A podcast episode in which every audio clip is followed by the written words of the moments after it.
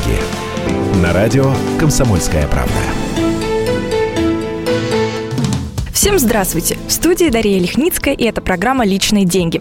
Правда, сегодня мы поговорим о чужих деньгах и о чужих, у которых они в избытке. А именно о том, сколько самые богатейшие люди России отдают на благотворительность. Мы взяли первую десятку по версии российского списка Forbes и проанализировали, на что современные олигархи жертвуют деньги. Однако выяснить это оказалось непросто. Богачи не любят распространяться о щедрости своей души, кошелька. Поэтому собирали информацию по сусекам. Впрочем, есть экспертные оценки, что речь идет где-то о 23,5 миллиардов рублей в год. Это немного. Такая оценка ставит Россию всего лишь на 123 место в соответствующем мировом рейтинге. Гораздо проще обстояли дела с дореволюционными меценатами. Не надо быть историком, чтобы догадаться, что знаменитую Третьяковскую галерею построили и поддерживали братья Третьяковы, а Морозовскую больницу – семья Морозовых. Так что миллиардеры стали более скромными или не модно теперь помогать ближнему? Справка на радио «Комсомольская правда». Первое место. Главным дарителем современной России считается Алишер Усманов. Ежегодно он отдает на благотворительность порядка 11 миллиардов рублей. Это где-то полтора процента от его состояния. Такую же долю от своего капитала регулярно жертвует и Роман Абрамович, но в рублях это в два раза меньше, чем у номера один в списке Forbes Алишера Усманова. Впрочем, и денег у него в два раза меньше. С большим отрывом третью позицию занимает Владимир Потанин. Хоть он и занимает уверенное четвертое место в российском списке Forbes, денег на благотворительность выделяет немного. Хотя, как посмотреть, 2,5 миллиарда рублей – это не мелочь, но мог бы и больше. Ведь это всего лишь половинка от 1% денег, которыми он владеет. Четвертое место. А дальше еще меньше, по одной десятой от своих кругленьких сумм тратят на благотворительность господа Геннадий Тимченко и Вагит Аликперов. Это где-то в районе полумиллиарда рублей. А теперь сравним их вклад с тем, который внесли дореволюционные меценаты. Первое место. Гаврила Солодовников имел капитал в 22 миллиона императорских рублей и отдал из них 20 миллионов. Это аж 90%. Второе место.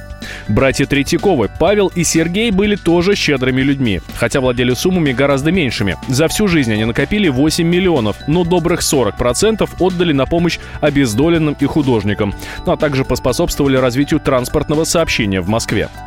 Третье место. На этом празднике щедрости засветилась и представительница прекрасного пола Варвара Морозова. Как сильная женщина, она помогала рублем девушкам получить достойное образование. Больным оплачивала лечение в санаториях, а душевно больным давала комфортные условия за городом. И потратила десятую долю от своего капитала. Но не стоит забывать, что ни одна она из своей семьи была такой сострадающей. Стремление помогать передавалось у Морозовых из поколения в поколение. Четвертое место. Александр Штиглиц уж больно любил прикладное искусство и выделял средства из своего кармана в основном на это направление, не менее 6% за всю свою жизнь. Довольно внушительные суммы на поддержку искусства выделяет Владимир Потанин. За 16 лет он отдал разным музеям около 260 миллионов рублей, а конкретно Эрмитажу 308 миллионов. Это учитывая гранты сотрудникам для научных исследований. Хотя это мелочи по сравнению с тратами Виктора Виксельберга, который пару лет назад выкупил за 6 миллиардов рублей коллекцию яиц Фаберже и организовал специально для них музей в Санкт-Петербурге. Алишер Усманов тоже в тренде. Поддерживает рублем музей-усадьбу усадьбу Лермонтова и музей-заповедник Петергоф. Считается, что ты не олигарх, пока не прикупил парочку известных картин, а лучше иметь частную коллекцию какого-либо художника. Почетно потом отдать эти ценности народу.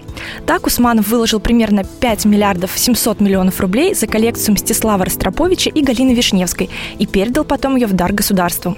Упор на искусство делает и Михаил Прохоров. Фондом его имени руководит сестра богача. Наука. Считается, что будущее за учеными. Они и рак вылечат, и телепортацию придумают. Только дайте денег. Грантовый запас благотворительного фонда «Искусство, наука и спорт» Алишера Усманова постоянно пополняется олигархом до 2 миллиардов рублей. Но распределяются средства неравномерно.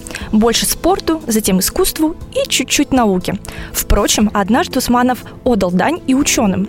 За 253 миллиона рублей выкупил Нобелевскую медаль Джеймса Уотсона. Он изучал раковые клетки и был вынужден продать медаль для дальнейших исследований. Усманов же вернул награду ее законному владельцу. Необычное направление выбрал для себя и Олег Дерипаска. Его фонд «Вольное дело» активно развивает робототехнику, а это очень затратное направление в науке. Образование. Многие сетуют, что в России стипендии маленькие, а школьные победы поощряются разве что дипломами. Отнюдь. Практически у каждого богача есть собственный фонд, учреждающий специальные стипендии. Особенно преуспел в этом Владимир Потанин. За несколько лет он выделил 2 миллиарда рублей на поддержку талантливых школьников и студентов. Еще 94 миллиона рублей он отдал за победы в международных олимпиадах по общеобразовательным предметам. При этом поощряет и педагогов, вырастивших умников и умниц. Значительно и вложение господина Усманова. Правда, поддерживает он в основном свою альма-матер – университет МГИМО. Спорт. Тут каждый выбрал себе свой вид. Алишер Усманов в связи с тем, что его жена Ирина Винер тренирует сборную по художественной гимнастике, спонсирует эту деятельность, а также содержит Российский футбольный союз. В прошлом году подарил ему миллиард рублей, а своему любимому футбольному клубу, лондонскому Арсеналу, 432 миллиона. Помимо этого, он президент еще и Международной Федерации фехтования и председатель нашей российской. Михаил Прохоров возглавил Союз биатлонистов. Геннадий Тимченко больше специализируется на хоккее и шахматах. Роман Абрамович выбрал футбол, подарил спортивному клубу «Авангард» арену стоимостью 850 миллионов рублей. И все вместе они скидываются на поддержку олимпийских сборных. Вот это да! Здоровье. В этой номинации отметились все вышеперечисленные персоны. И не только они. По-хорошему, потряс поступок уральского промышленника Владислава Тетюхина.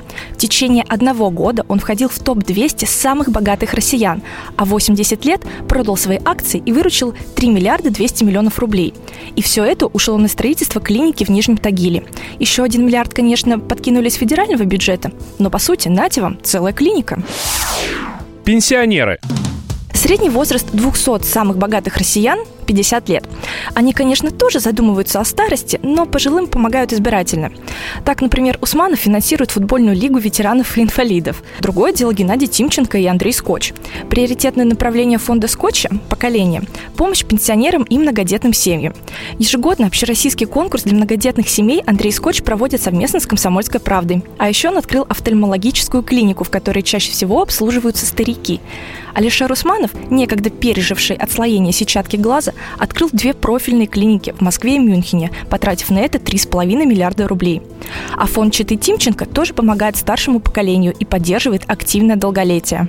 Мы дозвонились до эксперта, который рассказал нам, зачем вообще занимаются олигархи этой благотворительностью. Это Валерий Дикевич, преподаватель кафедры политических и общественных коммуникаций РАНХИКС разговоры об благотворительности усиливаются там и тогда, где и когда растет имущественное неравенство. Сегодня во всем мире увеличивается разрыв между богатыми и бедными. Это очевидный факт. И самое главное, в корпорациях, в руках их владельцев и менеджеров концентрируется намного больше общественного богатства, чем это было, например, в 46-75 году, в то самое послевоенное славное 30-летие, когда в развитых странах Европы и Северной Америки возникло и успешно функционировало так называемое государство всеобщего благосостояния. Это государство, которое через высокие налоги перераспределяло доходы от богатых к бедным и тем самым сглаживало имущественное неравенство. Но в конце 70-х, начале 80-х годов в результате старения населения и победы так называемой неолиберальной экономической доктрины произошел перелом. И этот перелом привел к нынешнему рассвоению. Благотворительность в этой ситуации один из самых очевидных способов снижения градуса общественного недовольства по отношению к корпорациям и владельцам крупных состояний. Такой упор на корпоративную социальную ответственность выгоден прежде всего тем корпорациям, у которых ведение бизнеса зависит от рыночной репутации. Это фирмы, например, по производству и продаже одежды, обуви, продуктов. Это компания, чья деятельность может привести к загрязнению окружающей среды. Ну и другие такого рода компании. Нельзя сказать, что в этом нет ничего искреннего. Личные деньги.